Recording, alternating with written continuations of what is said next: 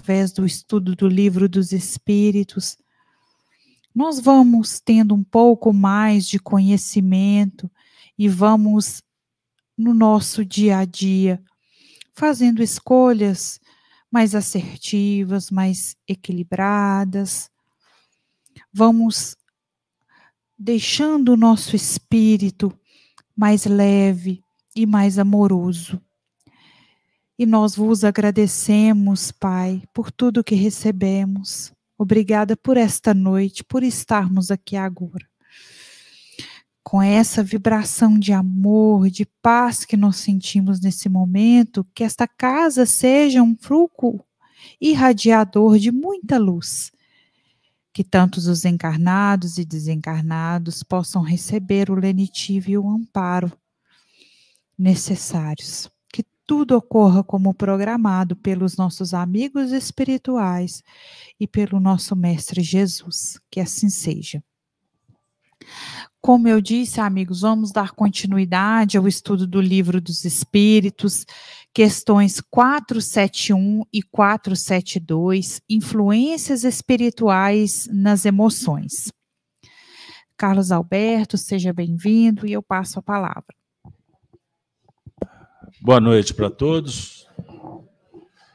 Com alegria no coração, estamos de volta para mais um momento na casa de Kardec, o estudo do Livro dos Espíritos, que é a obra básica da doutrina espírita. Para nós é um motivo de realmente de muita emoção, de muita satisfação recebê-los na casa e dar prosseguimento ao estudo é, de vez em quando eu gosto de lembrar, nós estamos é, trabalhando com o livro dos Espíritos já há bastante tempo, não é isso?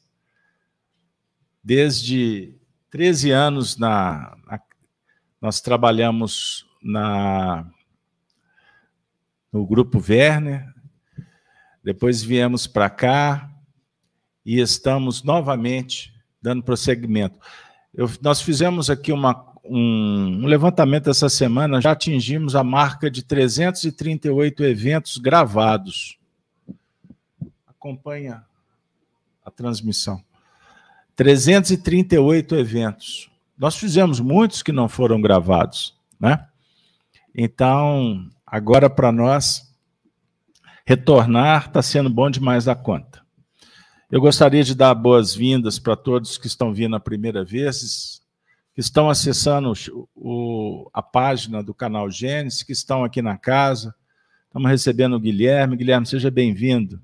Guilherme acompanhava através do, das nossas transmissões e veio conhecer a casa hoje. Espero que você se sinta acolhido. Como os demais, estamos juntos aí nessa travessia, né? Tão boa, tão, tão valorosa. Pois bem, sem delongas, Livro dos Espíritos, obra básica da doutrina, editado 18 de abril de 1857. Nós estamos trabalhando com a segunda parte do livro, no capítulo nono, intitulado Intervenção dos Espíritos no Mundo Corporal. Para quem veio, quem está acompanhando, vai se recordar, vamos juntos? Influência oculta dos espíritos em nossos pensamentos e atos.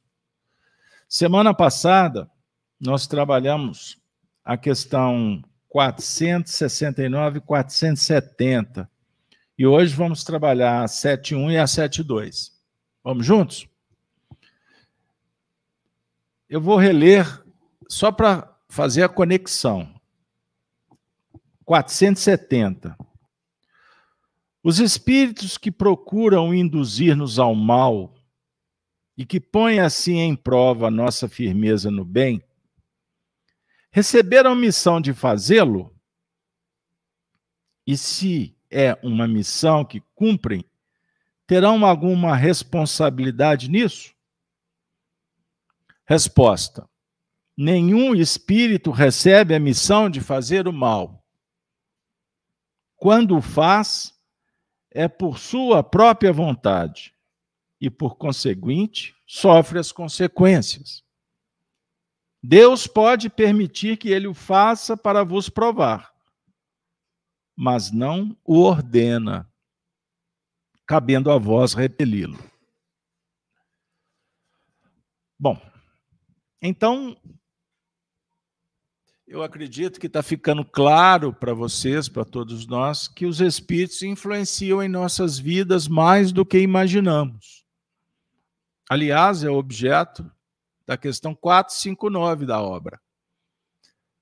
De ordinário que são eles que vos dirigem. A definir que a nossa interação com os espíritos é cotidiana, é costumeira, é mais do que a gente consegue dimensionar. Muitas vezes os pensamentos se confundem. Julgamos ser responsáveis por alguns desses pensamentos e eles nos são sugeridos. Já pararam para pensar nisso? Sempre que tratamos do tema, é necessário que recordemos que o Espiritismo é uma ciência, é uma filosofia, e que tem a dinâmica da religião sob o ponto de vista da religião essencial, ou seja, de trabalharmos a espiritualidade em nível vivencial, os sentimentos sagrados. Pois bem, o Espiritismo, sob o ponto de vista de ciência, ele estuda o fenômeno mediúnico. Por exemplo, porque existem outros temas que o Espiritismo aborda. O fenômeno mediúnico, a definir que todos possuímos uma faculdade mediúnica, e é esta que favorece o intercâmbio com o mundo espiritual def... e uma informação é que a faculdade ela é orgânica. Uns possuem esta mais desenvolvida ou menos desenvolvida.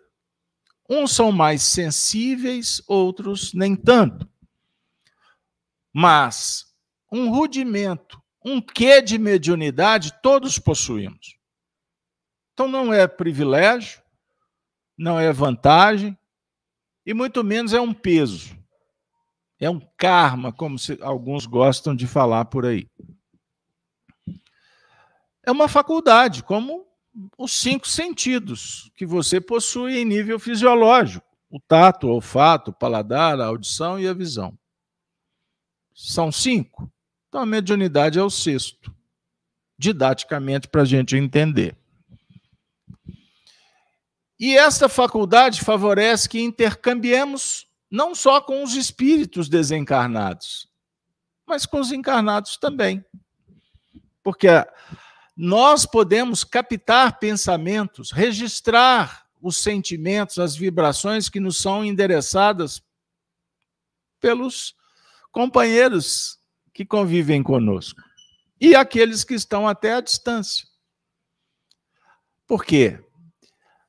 O pensamento ele transpõe as barreiras materiais. Então você pode dialogar com alguém que está na Europa num átimo de tempo. Precisa nem do equipamento, nem do celular, nem da internet. Se você tiver afinidade, estabelece uma sintonia e as pessoas se comunicam. Isso é demonstrado na prática por exemplo, o parente que mora distante. Eu tenho um caso muito especial, um companheiro que eu trabalhei com ele muitos anos, ele é irmão gêmeo univitelino. Ele tem uma relação com o irmão dele absurda. E o irmão mora na Europa. Ele sabe quando está acontecendo alguma coisa de diferente com o irmão lógico, sob o ponto de vista de situações impactantes.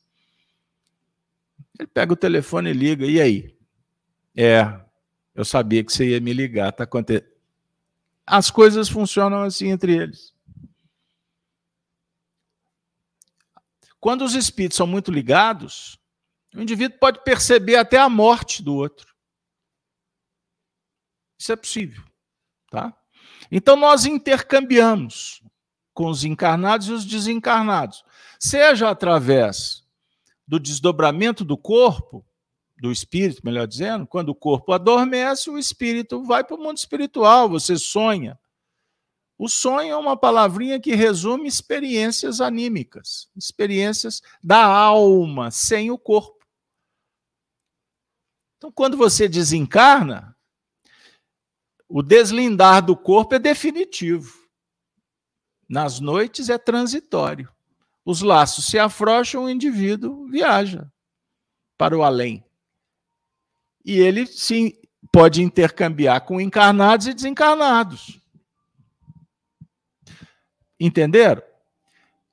É muito comum nas nossas atividades terapêuticas espíritas atendermos enfermos que estão acamados nos hospitais. É possível um encarnado que está, por exemplo, em coma, ou sob a hipnose profunda, sedado, se comunicar numa reunião mediúnica. Eu já tive a oportunidade de comunicar, de conversar com um amigo que estava, por exemplo, no hospital, nos últimos transes da vida, e ele veio, se despediu, disse: Olha, questão de tempo. No dia seguinte, ele desencarna. Então é possível. Mas voltando, para a gente não, não, não viajar demais na, na mediunidade. Então você pode perceber, decodificar pensamentos, certo? O assunto que estamos tratando são das influências que interferem, que induzem no nosso modus operandi, na nossa vida. Portanto, influências danosas, influências negativas, de baixo curso. Isso acontece mais do que a van filosofia pode explicar por aí. A pergunta que nós recordamos foi se os espíritos que, nos, que procuram nos induzir ao mal, nos colocando em prova, esse é o, o a dica dessa questão está nisso. Porque toda influência negativa, ela nos coloca em prova. Porque a influência, quando nos visita, prestem atenção, entra no cenário íntimo, mas a decisão, a decisão é de responsabilidade de quem está sendo influenciado. Então você pode ceder a uma influência ou não. A ideia é essa. Então Kardec perguntou: esses espíritos que vêm, que se aproximam para induzir ao mal, eles estão cumprindo uma missão? E a resposta é bem clara. Deus pode permitir que ele o faça, mas não o ordena. Observem essa frase. Está dizendo que Deus pode permitir. Significa que a influência espiritual está dentro do território da escolha então existe uma permissão. Nada acontece no mundo sem concessão do alto. Como assim? Os homens arrogantes, presunçosos, acham que podem tudo. Mas não podemos tudo existe limite. Pense nisso. O indivíduo que começa a atropelar demais as coisas, daqui a pouco é cerceado. Se ele começa a interferir demais na ordem divina, caçado direito em breve. Mas aí vem aquela pergunta: mas por que, que Deus permite que tantas coisas ruins aconteçam? A frase aqui demonstra, para provar, para colocar em teste. Então você reencarna, por exemplo, numa família. Olha lá o grupo. De repente, um começa a se destacar negativamente. Cria um frisson, um problema, vai generalizando. Costuma um componente do grupo colocar em prova todos os demais. Todos serão chamados para dar o testemunho e levar adiante a tarefa, a definir que toda família tem uma missão como todo indivíduo tem a sua particular. Quando estamos reunidos, reunidos dentro de um contexto macro. Perceberam o que eu quero dizer? Então, o, o homem se une à mulher, um casal. Podem perpetuar o, ca o casal durante muito tempo. Até que resolvam assumir o compromisso familiar. Família só existe quando vem o terceiro elemento. Por enquanto não é família, é um casal. Certo? Aí vem o filho. Num primeiro momento, os dois deram as mãos para crescerem juntos.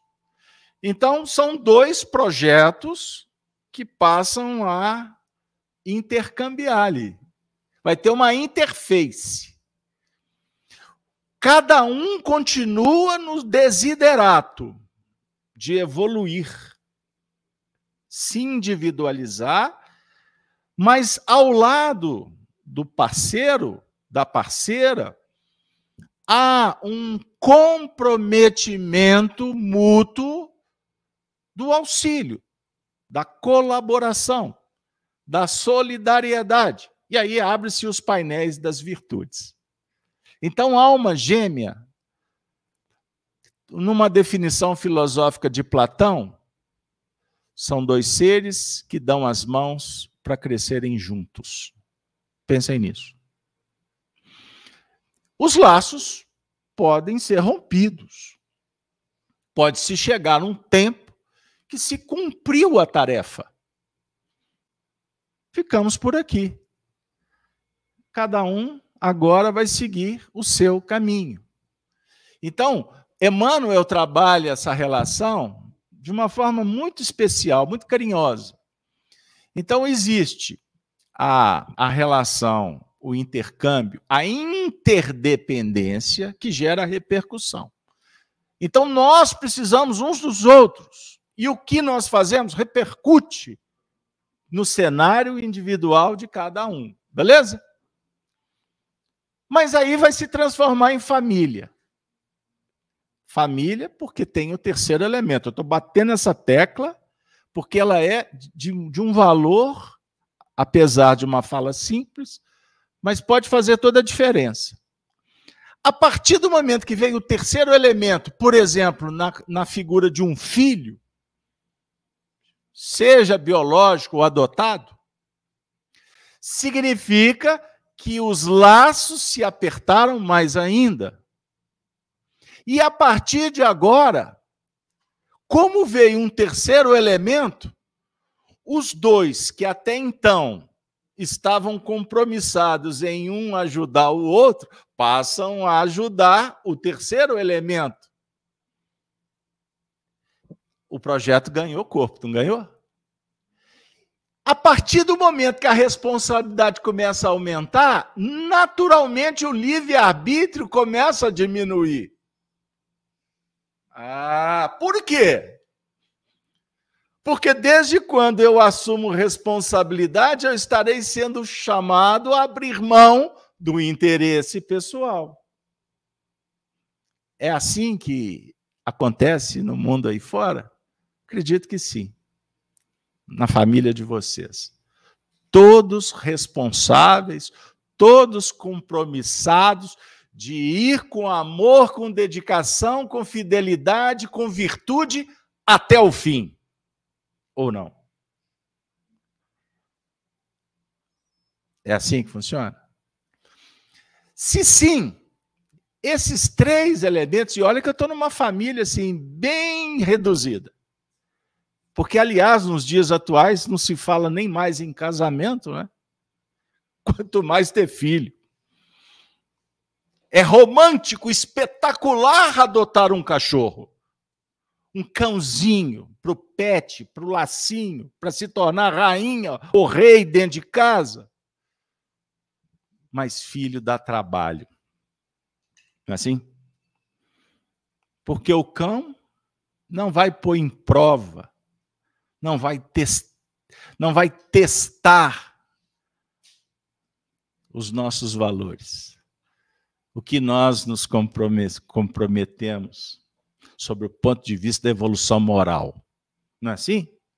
Bom, qualquer dúvida, qualquer discordância, Louvado seja Deus. Eu preciso caminhar dizendo que, a partir do momento em que pai e mãe se responsabiliza com o filho, e o filho vai aprendendo com os bons exemplos a se responsabilizar com os pais, esse trio é um trio especial.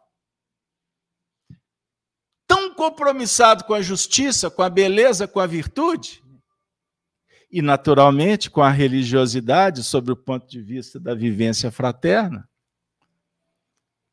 Porque, mesmo, mesmo que não haja qualquer movimento externo sobre o guante das religiões, mas a vivência da virtude e da justiça é, na verdade, a religiosidade verdadeira. Esta família está protegida contra as influências do mal.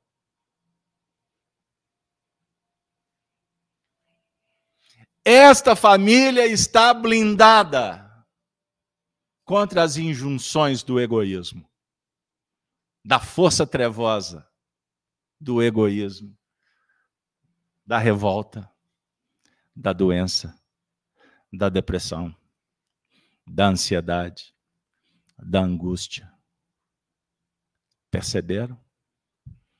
Então, os espíritos que nos visitam para influenciar negativamente não foi Deus que mandou. Mas Deus permite que nós nos reajustemos uns com os outros, para que cresçamos juntos, de uma forma ou de outra. Então, toda influência que bater na tua porta, com o objetivo de te tirar do centro, desviar a atenção, do, tirar do centro dos princípios, né? Do fulcro de irradiação da sua consciência. Ou seja, promover uma ruptura, uma desconexão de você com você mesmo, com Deus, com os seus compromissos. Esses espíritos estão querendo promover um escândalo. Mas, como afirma o apóstolo Tiago na sua epístola, bem-aventurado o varão que é tentado, para provar para testar se ele se mantém fiel e não se deixa levar pela própria concupiscência. Então ninguém vai ser tentado aonde não tem problema. As influências negativas batem na nossa porta exatamente aonde que o calo dói. É aonde que precisamos é aonde que existe vulnerabilidade. É ali que nós vamos dar o testemunho que viemos para vencer. Mas não se esqueça, ninguém vence sozinho. Por isso, começamos a construir o pensamento dando as mãos. Como José e Maria se comprometeram em receber Jesus e formaram o trio mais vitorioso da história da humanidade. Agora nós vamos entrar na questão 471 e eu vou pedir Denise para fazer a leitura, para adocicar um pouco o ambiente. Não fica melhor? Então, Denise, aí eu vou pedir para você ler por aqui, para a gente ficar fiel a, ao texto que vai ser disponibilizado. 471. Quando quando experimentamos uma sensação de angústia, de ansiedade indefinível ou satisfação interior sem causa conhecida, isso se deve unicamente a uma disposição física? Resposta. É quase sempre efeito das comunicações que inconscientemente tendes com os espíritos ou que tivestes com eles durante o sono. Pode comentar, Denise. Passou foi um filme aqui na minha cabeça. Como que os nossos sentimentos, o, no, o nós é, em contato com os espíritos influencia os nossos sentimentos e o nosso corpo de alguma maneira sente. Então, se sentimos algo organicamente, sentimos isso no nosso corpo, pode ser sim que tivemos contato, inclusive no sono, com algum irmão espiritual e que nos afetou de alguma forma. É isso aí, que maravilha, hein? Que maravilha. Conceitos são conceitos. E eles se ajustam de acordo com o ponto de vista. Então, dois seres pode não ser considerado uma família, para alguns. Quando propositalmente eu disse que, por enquanto, não é uma família, porque, na, na verdade, nós queremos dizer que a família é a base, é a base da evolução do espírito. Sem família, a sociedade não progride. Esse é um princípio que foi compartilhado pela espiritualidade e está muito clara na obra espírita. Nos dias atuais, se comprometer com a família passou a ser passou a ser um desafio gigantesco. Porque nós vivemos um momento em que a família está sendo bombardeada em todos os sentidos pelo materialismo, por tantas ideologias que campeiam no mundo, que não precisamos citar, porque para um bom entendedor, um pingo é letra. Um pingo é letra. Então vejam bem, o indivíduo pode evoluir sem a família? Ele pode reencarnar e não, não, não, não poder saborear, desfrutar de uma relação em grupo. Mas, de uma certa forma ou de outra, a espiritualidade vai colocá-lo em algum outro lugar.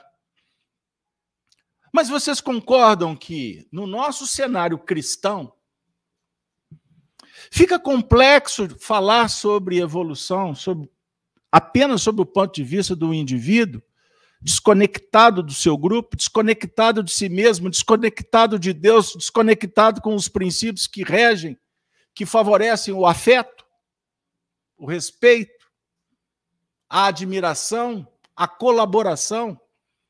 É dentro de casa é que a gente aprende o projeto da tolerância, o projeto da renúncia, o projeto da abnegação. Agora, existem muitos casais que se, que se tornam família. Por quê? Porque não são individualistas. Eu estou respondendo uma ponderação feita no chat que eu agradeço profundamente.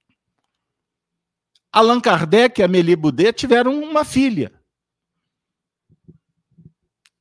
Se pesquisa se foi biológica, se foi adotada.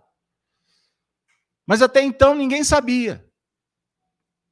E eles cumpriram um papel extraordinário como os verdadeiros pais do, da doutrina espírita. Porque dentro da tarefa deles, se tivesse filho, eles não teriam condições de fazer o que eles fizeram para a humanidade. Mas, por certo, outros instantes de relação com, com aqueles seres que nós nos comprometemos é fundamental para o aprendizado. Eu estou dando essa dica com muito respeito, mas é necessário que entendamos que nós cristãos temos uma referência da Sagrada Família. José, Maria, Jesus. Pensem nisso. Porque esse trio paternal, sublime, é tudo de bom como referência. Para que nós tenhamos, inclusive, proteção. Para que a gente possa ter identidade bem estabelecida. E uma relação muito próxima, por que não pela oração com eles? Para que eles possam nos inspirar a vencer tantos obstáculos da indiferença, das doenças que campeiam pelo mundo afora. Então, a pergunta tratada, desenvolvida pela espiritualidade junto com Kardec, é um texto pequenininho, como vocês acompanharam Denise fazendo a leitura. Mas se traduzido no nosso dia a dia, pode nos dar algumas dicas para que a gente possa ter mais atenção com o que anda acontecendo. Eu vou reler. Quando experimentamos uma sensação de angústia, angústia é um sentimento egóico que dialoga com o passado. Ansiedade é um sentimento egóico que dialoga com o futuro. Ou satisfação interior sem uma causa conhecida. Isto se deve unicamente a uma disposição física?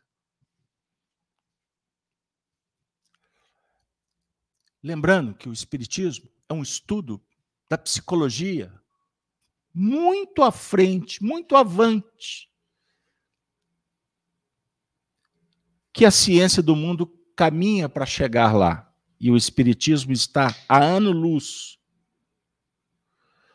Porque a psicologia humana, materialista, que vai tratar das questões com muita competência, mas sob o ponto de vista periférico, do mundo atual. Ela não chega aonde que Allan Kardec está alcançando. Porque ela vai tentar resolver as causas atuais da angústia, da ansiedade, da depressão e etc. Mas Kardec está perguntando: se isso se deve unicamente à disposição física, se isso tem a ver apenas com a fisiologia com o resultado do quimismo cerebral, com os pensamentos que alimentamos, que projetamos agora. Kardec está dando um passo extraordinário. Porque o Espiritismo, didaticamente, para vocês entenderem, para ficar bem claro, espero. Nós estamos aqui na Terra com o objetivo de evoluirmos. Ponto.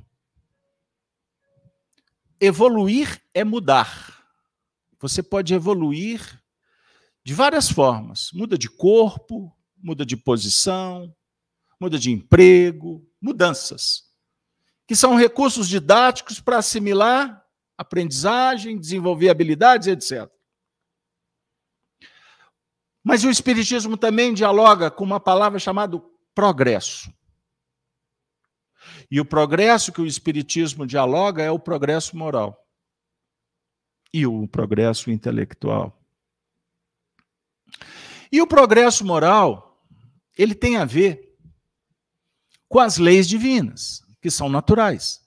Então, o Espiritismo propõe que estudemos e vivemos conforme a lei moral que é divina e natural. Então o Espiritismo já abriu para a gente aqui. Olha para vocês verem as, as fendas para a gente penetrar. Então nós vamos ter que lidar com as leis fisiológicas, as leis do teu corpo. Como que funciona? E o corpo dialoga o tempo todo com você. O corpo tem fome, tem frio, não é assim? O corpo é tagarela. Vez por outra, ele está lançando alguma coisa, alguma ideia, para que gere uma emoção e a gente atenda. Então, a fisiologia é tagarela, pense nisso. E, além de tudo, o Espiritismo nos mostra, junto com a ciência terrena, que nós lidamos com a lei física. O clima, o magnetismo, a eletricidade, não é assim? O tempo todo você está lidando com as leis do mundo, a lei da natureza. Calorzinho gostoso esse de Belo Horizonte, hein? Diz que vai bater 40. Olha que maravilha. Você já fritou ovo no asfalto? Pois é, dá para testar. Que maravilha! Vivemos uma época de um aquecimento muito importante, porque é a época do batismo do fogo. Foi previsto. Foi previsto. Então não pense que é o homem que acelera, não é o homem que aquece. Isso é discurso que não me compete discutir aqui.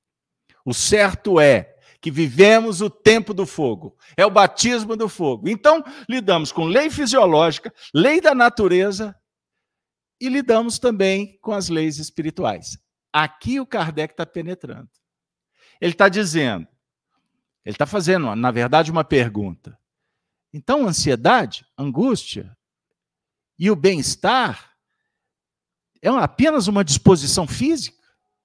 É um diálogo que se limita apenas ao nosso corpo?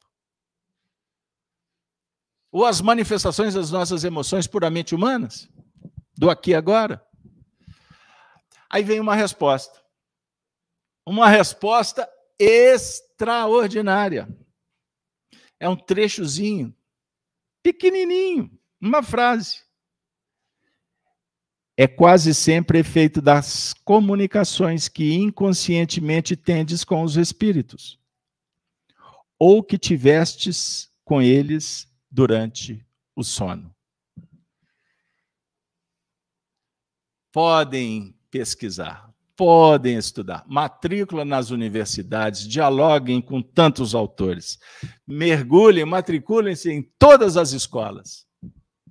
Pouquíssimas vão falar sobre a relação com o mundo espiritual.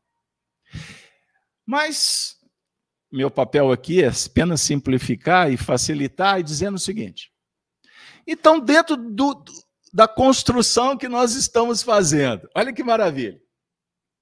Lembram que eu falei que os, os espíritos influenciam mais do que a gente pode imaginar? Aí eu falei da relação com os familiares, com os entes queridos, falei da mediunidade, falei de tantos assuntos, mas é também necessário que a gente possa entender que nós somos um indivíduo, portanto, espírito encarnado. E, e como estamos? Não nascendo pela primeira vez? Quando você nasce, você traz no pacote, é assim que o povo fala? Né? Vem no menu de opções o seu passado espiritual. E esse passado se manifesta. São as suas tendências, a sua memória. A memória que está escondidinha, mas que se revela.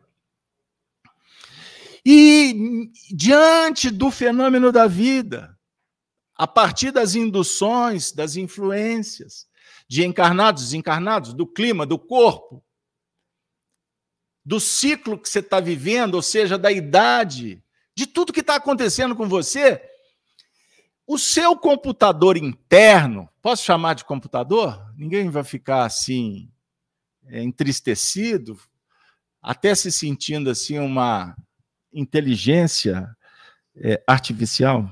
Não, não, não, não. Não mistura as botas. Você vai dando resposta mediante ao que chega para você. Coisas boas, coisas ruins. Então, o seu passado, ele não está deletado. Ele não está trancado com um cadeado. O, seu, o disco da sua memória está no ponto da agulha. Posso falar da agulha? Vocês, geralmente quem assiste os meus estudos são a turma dos, dos mais antigos, né? Os jovens costumam não assistir porque eles gostam de coisas rápidas, né?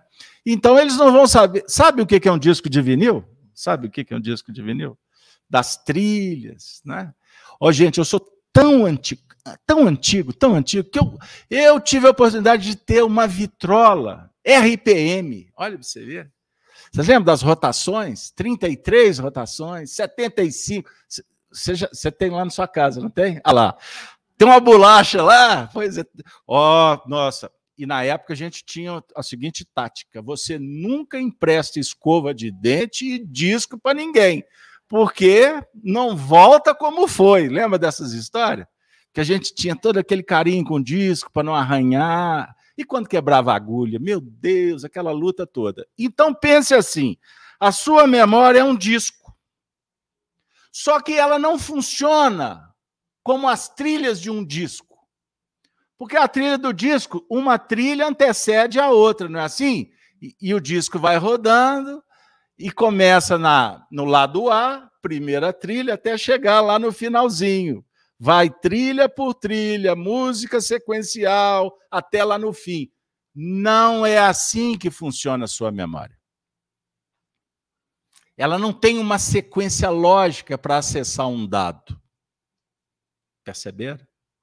Então, dependendo de uma influência que você recebe, pode acionar um banco de dados de uma experiência que tu vivestes há dois mil anos atrás. Porque, aliás, diga-se de passagem também, essa história de calendário, do tempo, isso é muito relativo. Isso não tem importância sob o ponto de vista espiritual porque vai, vai como que é, é, o disco da sua memória ele vai sendo forjado, ele vai sendo gravado a partir do que você sente, das suas experiências, das suas vivências, que conjuga informação, imagem, som, emoções, sentimento. Mas o que vai chapar o, o disco são os sentimentos. Sentimentos bons ou os sentimentos egóicos. Então, todas as nossas expressões egóicas vão como que criando uma camada que a gente vai chamar do ego. O ego representa imperfeição e ignorância. Portanto, egoísmo e orgulho, você não nasceu com ele. Você desenvolve as imperfeições. A partir do momento em que você faz uma ruptura com a sua essência espiritual, a sua consciência diz assim: ama. Aí o ego diz assim: não vale a pena. Aí a sua consciência diz assim: perdoa. Aí o ego fala assim: não sai de casa hoje. Tá frio. A sua consciência diz assim: dá um abraço. Ela não merece. E aí a gente vai criando movimentos egóicos, prestem atenção, porque isso é muito sério. Nós vamos como que reagindo, repetindo, repetindo e fixando caracteres que são caracteres que vão como que agredindo a sua essência espiritual, que se manifesta através de leis divinas, de leis naturais. Por que, que nós sofremos? Porque nós brigamos com Deus. Nós nos revoltamos contra Deus. Mas, Casalberto, o que, que Deus tem a ver com isso? Porque Deus se manifesta no universo através das leis divinas e naturais. Então, todas as vezes que nós agimos contra a natureza, contra a consciência, nós criamos um problema sério que naturalmente vai gerando, por repetição, camadas trevosas, e estas passam a se tornar estigmas na nossa intimidade. Angústia, ansiedade, vejam o que eu vou dizer. É uma camada trevosa da rebeldia que acalentamos no tempo, no espaço, nas convivências. Salva as doenças fisiológicas que podem levar a uma depressão, mas todas elas têm a ver com o desamor. Ou seja, você tem uma força interna que precisa de uma direção, a direção do bem, quando você usa dessa força numa direção indevida, você sai da lei do amor e passa a vibrar na lei do desamor. Compreenderam? É como se você fosse se matriculando nas bolhas da ilusão. E estas ilusões vão ganhando terreno, vão se tornando monstros que levam o indivíduo ao medo, à insegurança, às fobias. E, naturalmente, até por um instinto de conservação, existem manifestações violentas, disfarçadas, como a fuga em pleno voo, rota de fuga, o chamado vitimismo, transferência, projetar a sombra sempre no outro, como se tudo que está acontecendo de errado na vida do sujeito vem de fora. E o indivíduo não assume a responsabilidade de passar a resolver as questões de dentro para fora. Desculpem, tive que fazer um apanhado de uma forma mais simples possível para dizer que somos corresponsáveis tanto pela ansiedade quanto pela angústia, como também somos aqueles protagonistas da própria satisfação pessoal. Mas o assunto é influência espiritual. E quando Kardec coloca que isto não depende de, apenas de disposição física, então, ele está falando que existe também a disposição espiritual. A influência dos espíritos e também a auto-influência que o indivíduo exerce sobre ele mesmo. Ficou claro? Então, não vamos dissociar, não vamos tirar o sujeito e sua responsabilidade, mas vamos também trazer para junto forças externas, personalidades invasivas, que podem com isso criar todo um contexto complexo de influências. Ficou claro, Denise? O que, é que você está pensando? Vamos pôr a Denise. A Denise está conversando com o chat, ela também está refletindo. Vamos embora lá. Eu, um pouquinho antes de, de vocês chegarem, eu acredito que nada é por acaso. E eu abri um, uma mensagem do livro Palavras de Vida Eterna, é, psicografia é, pelo Espírito Emmanuel, né, que Chico psicografou, e caiu exatamente na, na lição vigésima, intitulada Vigiando. E eu estava pensando, peguei o livro várias vezes aqui à medida que o Beto foi falando, porque entrou casou muito sobre essas questões do que vivemos, essas influências espirituais e de como nós somos. Então, eu gostaria só de citar um, um trechinho para eu poder construir o meu pensamento. Então, é, é, Emmanuel nos diz: aquilo que nos ocupa o pensamento é a substância de que se nos constituirá a própria vida. E é sobre isso que o tempo todo nós estamos aqui falando. Em verdade, muita sugestão criminosa buscará enevoar-nos a mente, muito lodo da estrada procurar-nos-á, as mãos na jornada de cada dia, e muito detrito do mundo tentará imobilizar-nos os pés. Aí no finalzinho ele nos diz: e ocupando o nosso pensamento com os valores autênticos da vida, aprenderemos a sorrir para as dificuldades, quaisquer que sejam, construindo gradativamente em nós mesmos o templo vivo da luz para a comunhão constante com o nosso Mestre Senhor. E me chamou muita atenção a palavra gradativamente é aos poucos que nós vamos nos equilibrando, nós vamos nos desvencilhando de, desse mal, dessas marcas que o Beto disse, que ao longo de tantas vidas nós fomos amealhando para nós mesmos, nós vamos trabalhando isso.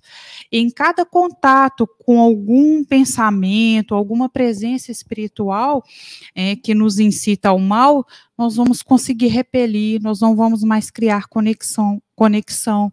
E mais ainda, é, nós temos o, o, contato também com os nossos amigos é, do plano maior, nossos guias, que também nos inspiram. Aí nós vamos passar, ao invés de nos conectarmos com é, é energias e faixas inferiores, e vamos nos manter conectados à luz e a essas energias salutares que tanto nos auxiliam. Pouco a pouco nós vamos substituindo, mas cabe o trabalho do dia a dia, né, com pensamentos, sentimentos valorosos. A Denise trouxe a palavra gradativa.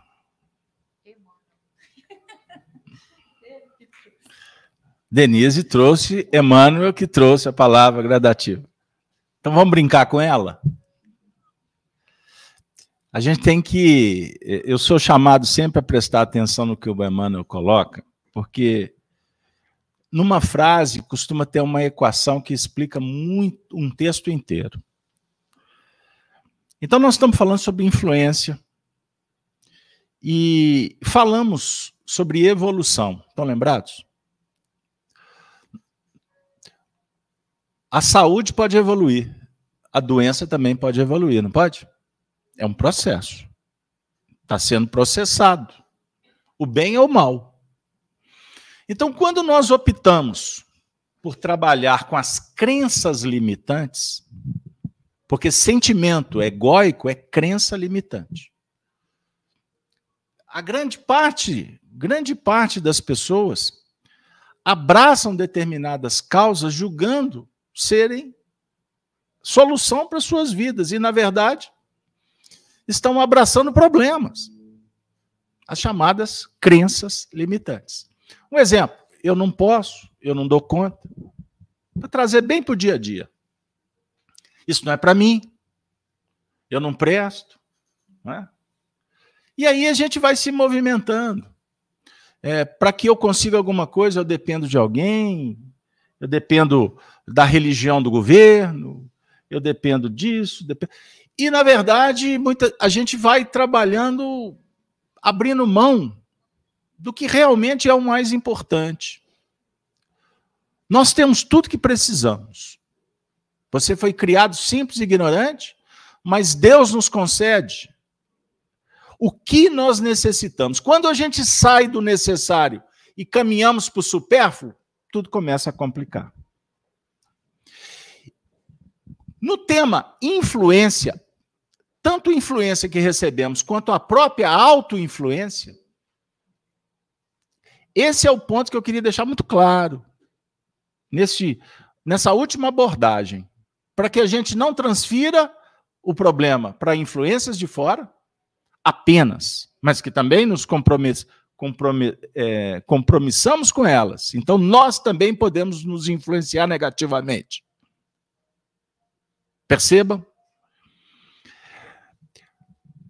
Tudo começa. Um pingo, um pingo, um pingo de sombra se torna um painel de treva. E é um processo imperceptível. O indivíduo que chega no ápice de tirar, de sabotar a própria vida, não pense que isso começou de uma hora para outra. É um processo. costuma um pequeno pensamento, uma frase que o indivíduo soltou lá na juventude e acharam que era até brincadeira. Prestem atenção, observem os próprios comportamentos. Entendam bem, porque eu não tenho dúvida que muitos aqui já tiveram testemunhos disso em família. Antes não tinha problema. Veja o que virou. Não foi um processo? Eu estou falando uma linguagem aí para ser ad ad adaptada no cenário de cada um. Então nós temos que tomar muito cuidado com as pequenas coisas. Porque, aliás, Jesus no Evangelho afirma: quem não é fiel no pouco não será fiel no muito. Perceberam? O indivíduo que rouba uma caneta, ele pode roubar.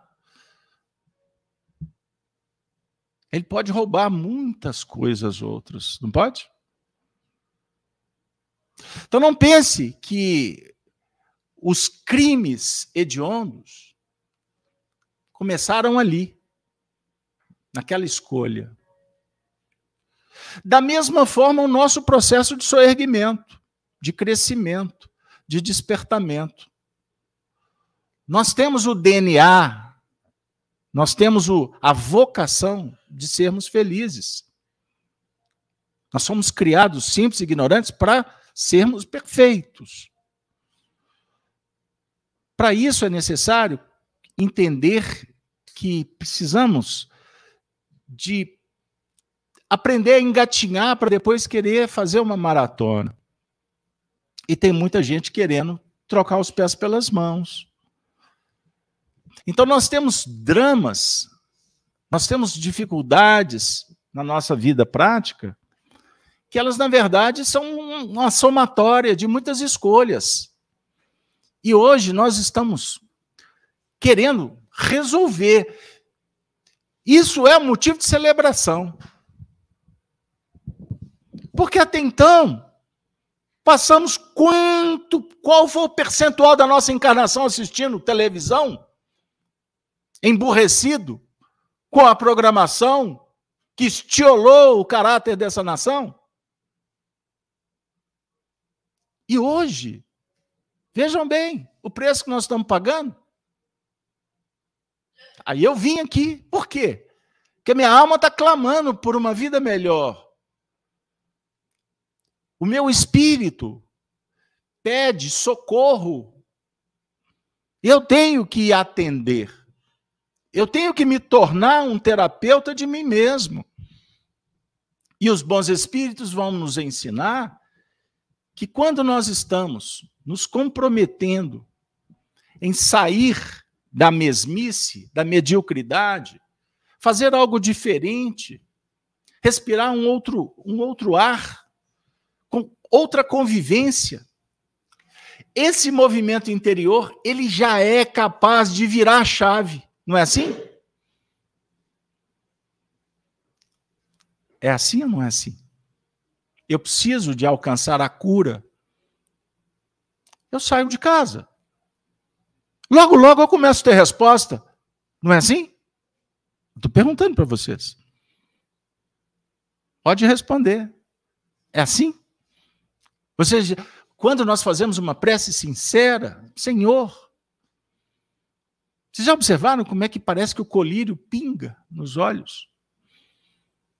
Do nada aparece alguma coisa, você, gente, estou tendo resposta.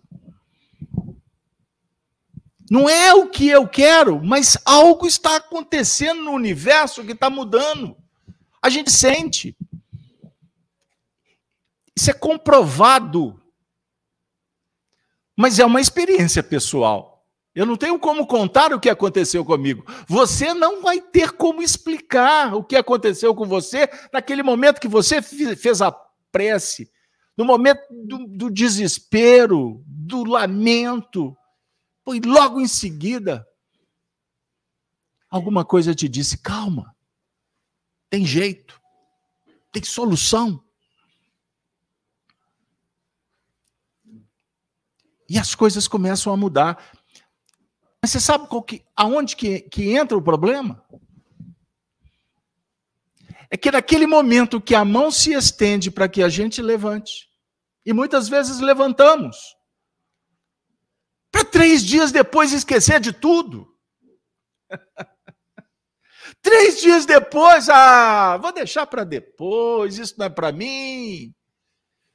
Ah, vou ler livro. Não, deixa o TikTok. TikTok.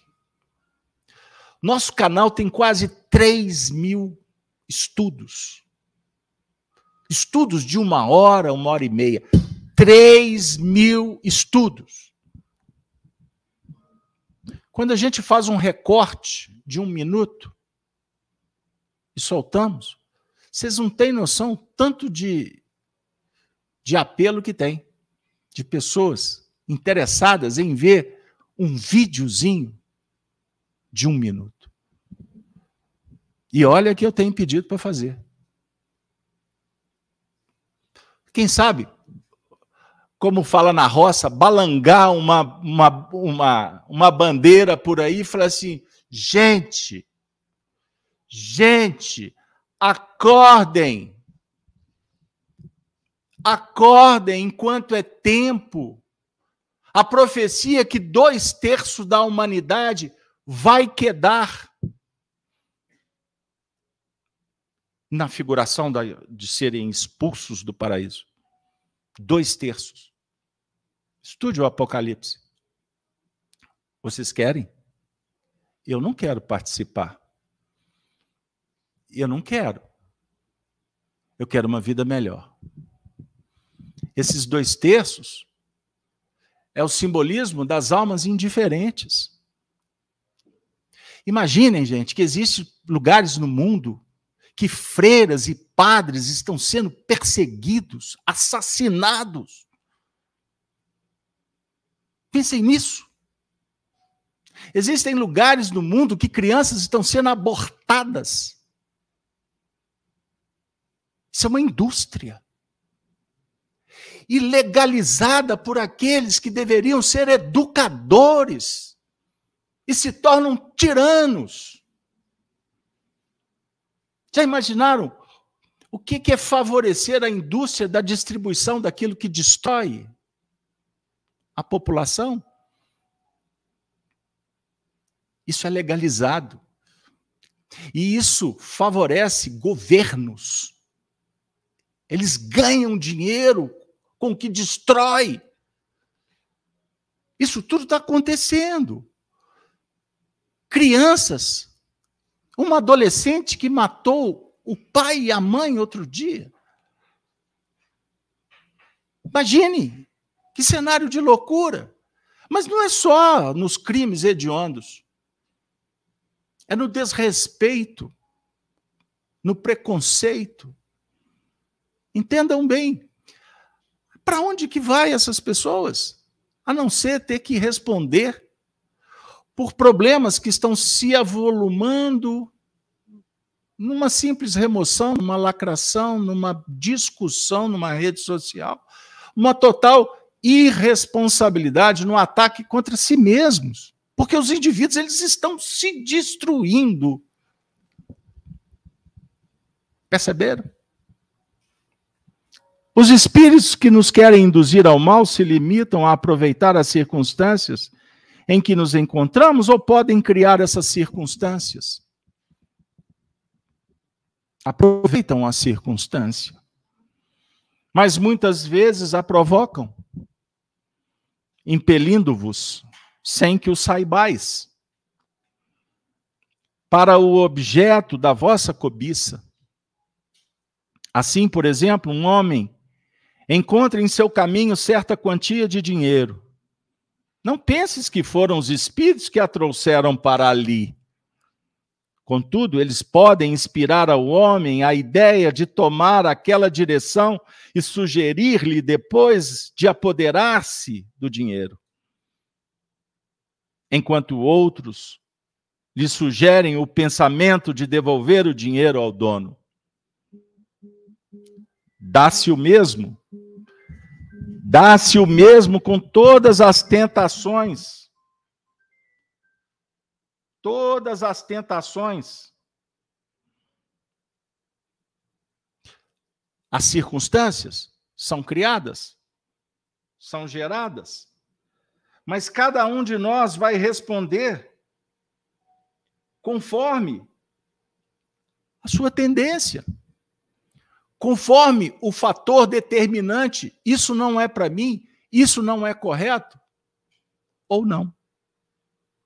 Perceberam? Então não são os espíritos que vão colocar ali o dinheiro para o indivíduo sentir a cobiça. Mas eles podem perfeitamente, perfeitamente dizer: o dinheiro está ali, pega para você. Ninguém viu, não tem problema. Compreenderam? Aí você vai fazer, mas você também vai responder. Por isso é que Jesus disse: isso é muito importante. Que a semeadura é livre, mas a colheita é obrigatória. Perceberam? Então nós estamos diante de um momento muito especial da nossa vida. Bem-aventurados aqueles que estamos procurando o trabalho em nível espiritual. Cuida da tua alma. O tempo está passando. E nós já sabemos. Nós já verificamos que muitas das nossas escolhas não foram as melhores. Mas é bom demais saber que Deus nos concede infinitas oportunidades de mudar. E por isso nós poderemos e teremos muitas reencarnações para ajustar. O que não dá mais é para deixar para depois. Porque adiar é o mesmo que chamar para perto o problema. Atrair para si influências negativas. Aí vem a pergunta: o que fazer? Oração, a boa leitura, a convivência em ambientes salutares. Estar na casa espírita, gente, é um privilégio. Nós temos pessoas aqui que nos acompanham que moram em regiões que não têm um centro espírita, que dariam tudo, que dariam tudo para estar aqui. Se eu anunciar na internet que vai ter uma materialização de um espírito luminoso, semana que vem na FEAC, terça-feira, 19 e 20, gente, vai baixar gente até lá do Oiapoque, vai vir gente do Chuí, Vai vir gente da Europa, todo mundo para ver um espírito materializado. O fenômeno.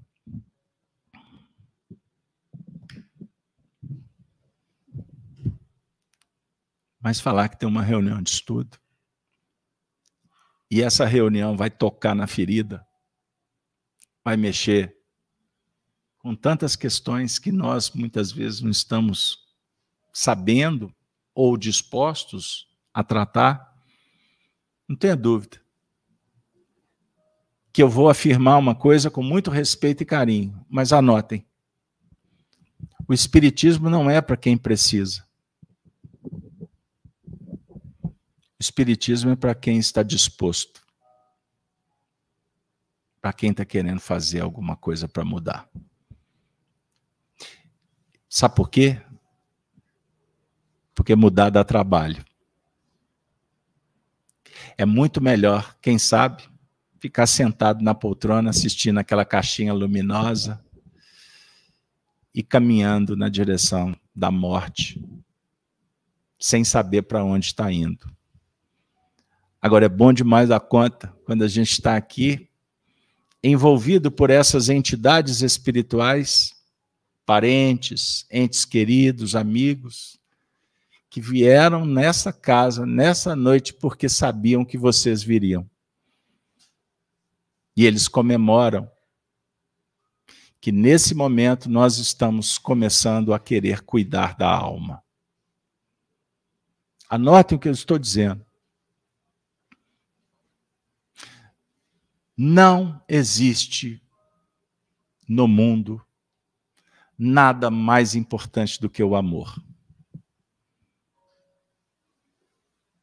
E o amor não é apenas um sentimento, é um grande projeto de vida, que vale a pena porque ele é eterno. Tanto é verdade que Jesus deu a vida por toda a humanidade. Ele sabia que ia passar por tudo, anunciou e foi até o fim e morreu por nós. Os religiosos acham que a morte dele livrou os homens do pecado. Com todo respeito, mas não é isso. A morte dele é um símbolo. Porque o amor é perdão, o amor é renúncia. É morrendo que se renasce para a vida eterna. É doando, é se sacrificando. É assim que nós alimentamos a nossa alma. Amor é alimento é um alimento que ninguém no mundo, lugar nenhum no mundo você vai encontrar. Isso é uma relação sua com Deus, com o Cristo interno, com o seu anjo, o seu guia, o seu mentor espiritual que te acompanha. Pense nisso. Pense nisso. Porque eu termino a minha fala dizendo: 40 anos de espiritismo. Eu já vi de tudo. Mas o que já o que sempre me tocou foi quando uma alma se converteu ao Cristo. Quando uma alma encontrou uma dádiva. Um coração se encontrou. Uma relação foi soerguida o mal vencido, uma doença superada. Quantas vezes eu assisti isso? Em todas essas situações, o reconhecimento, o brilho nos olhos, a alegria do retomar a vida com qualidade, são histórias que jamais vão sair da minha memória de coração, eu torço, vibro para que isso aconteça com você também. Mas não se esqueça. Depende de você. Porque Deus está te chamando. Mas só você pode segui-lo. Ninguém pode fazer por você. O Espiritismo não promete milagres mas o Espiritismo nos mostra caminhos.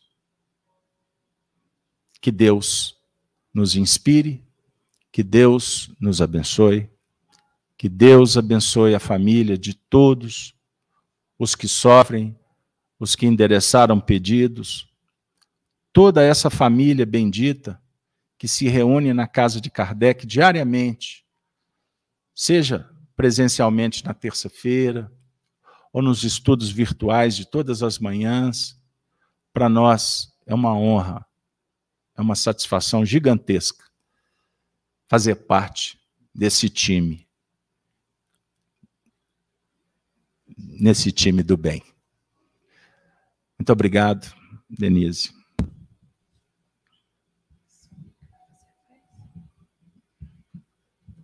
Pode chamar a, a Nilson. Amigos, muito obrigada pela presença, os nossos amigos que nos acompanharam do chat.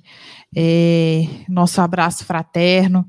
É, aqui na frente, a gente fez questão de colocar hoje o livro do Carlos Alberto, que é Chico do Calvário à Redenção, um livro muito maravilhoso.